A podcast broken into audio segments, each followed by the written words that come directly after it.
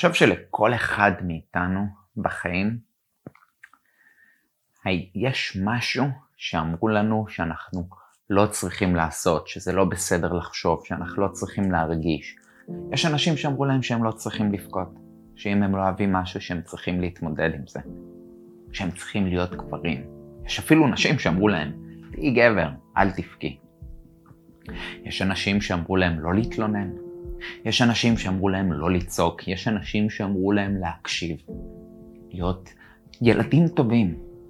תקשיבו לאנשים שמבוגרים ממכם, והם למדו להיות פליזרים, והם למדו לרצות ולשים את הצרכים שלהם בצד. יש אנשים שאמרו להם לא להעז, לא לקחת סיכונים. זה מסוכן מדי, אל תעוף. אז הם מפחדים ללכת אחרי מה שהם רוצים. לכולנו, לכולנו, לכולנו, יש משהו שהכניסו לנו לראש שזה לא בסדר להרגיש, או זה לא בסדר לעשות, או שאנחנו לא אמורים להתעסק בזה, או לחשוב את זה בכלל. וזה קורה גם אם עשו את זה מתוך אהבה.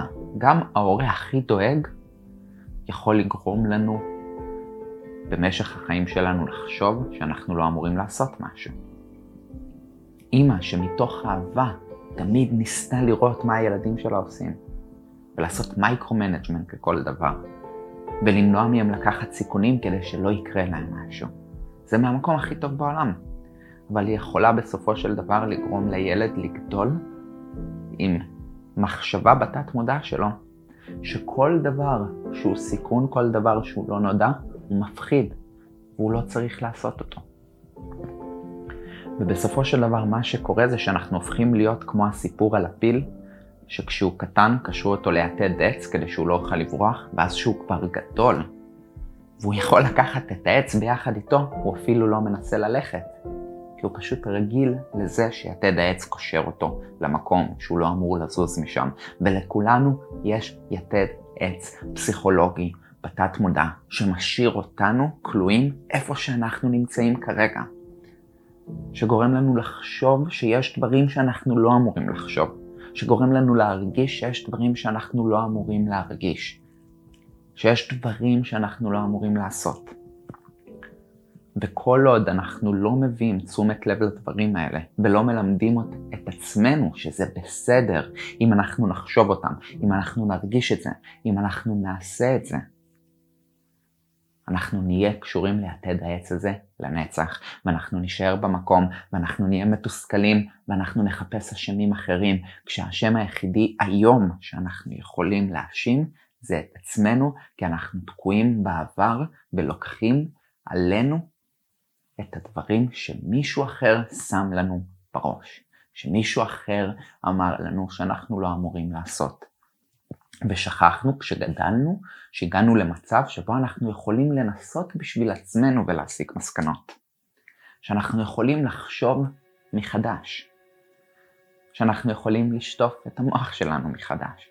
ולא להיות תקועים במקום, ולא להיות קשורים לאמונות מגבילות מהעבר שלנו. אז הפרק הזה הוא פרק קצר, שהמטרה היחידה שלו זה לגרום לכם רגע לעצור ולחשוב לאיזה יתד עץ אני קשור?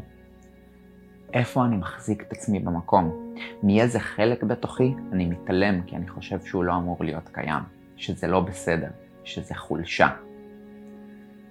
לגבי חולשות, דרך אגב, אני רוצה להגיד לכם משהו, החולשה היחידה שיכולה להיות לנו זה להימנע ממשהו בגלל שהוא חולשה. כשאני מפחד להראות חולשה, זו החולשה. להראות חולשה זה חוזק, זה אומץ. להגיד, אוקיי, פה אני לא טוב, ולהוציא את זה החוצה, ולבקש עזרה, זה אומץ. להימנע מלבקש עזרה, כי זה מראה חולשה, זו החולשה עצמה. להיות חלש זה לרצות להיות תמיד חזק. כי יש שם פחד, יש שם פחד שאם אני לא אהיה חזק מספיק, אני לא אסתדר, אני לא אשרוד. אז כל דבר שמעיד על החולשה, מפחיד אותי, אז אני מנסה להיות חזק. בן אדם חזק לא צריך להיות לחולשות. זה לא נכון.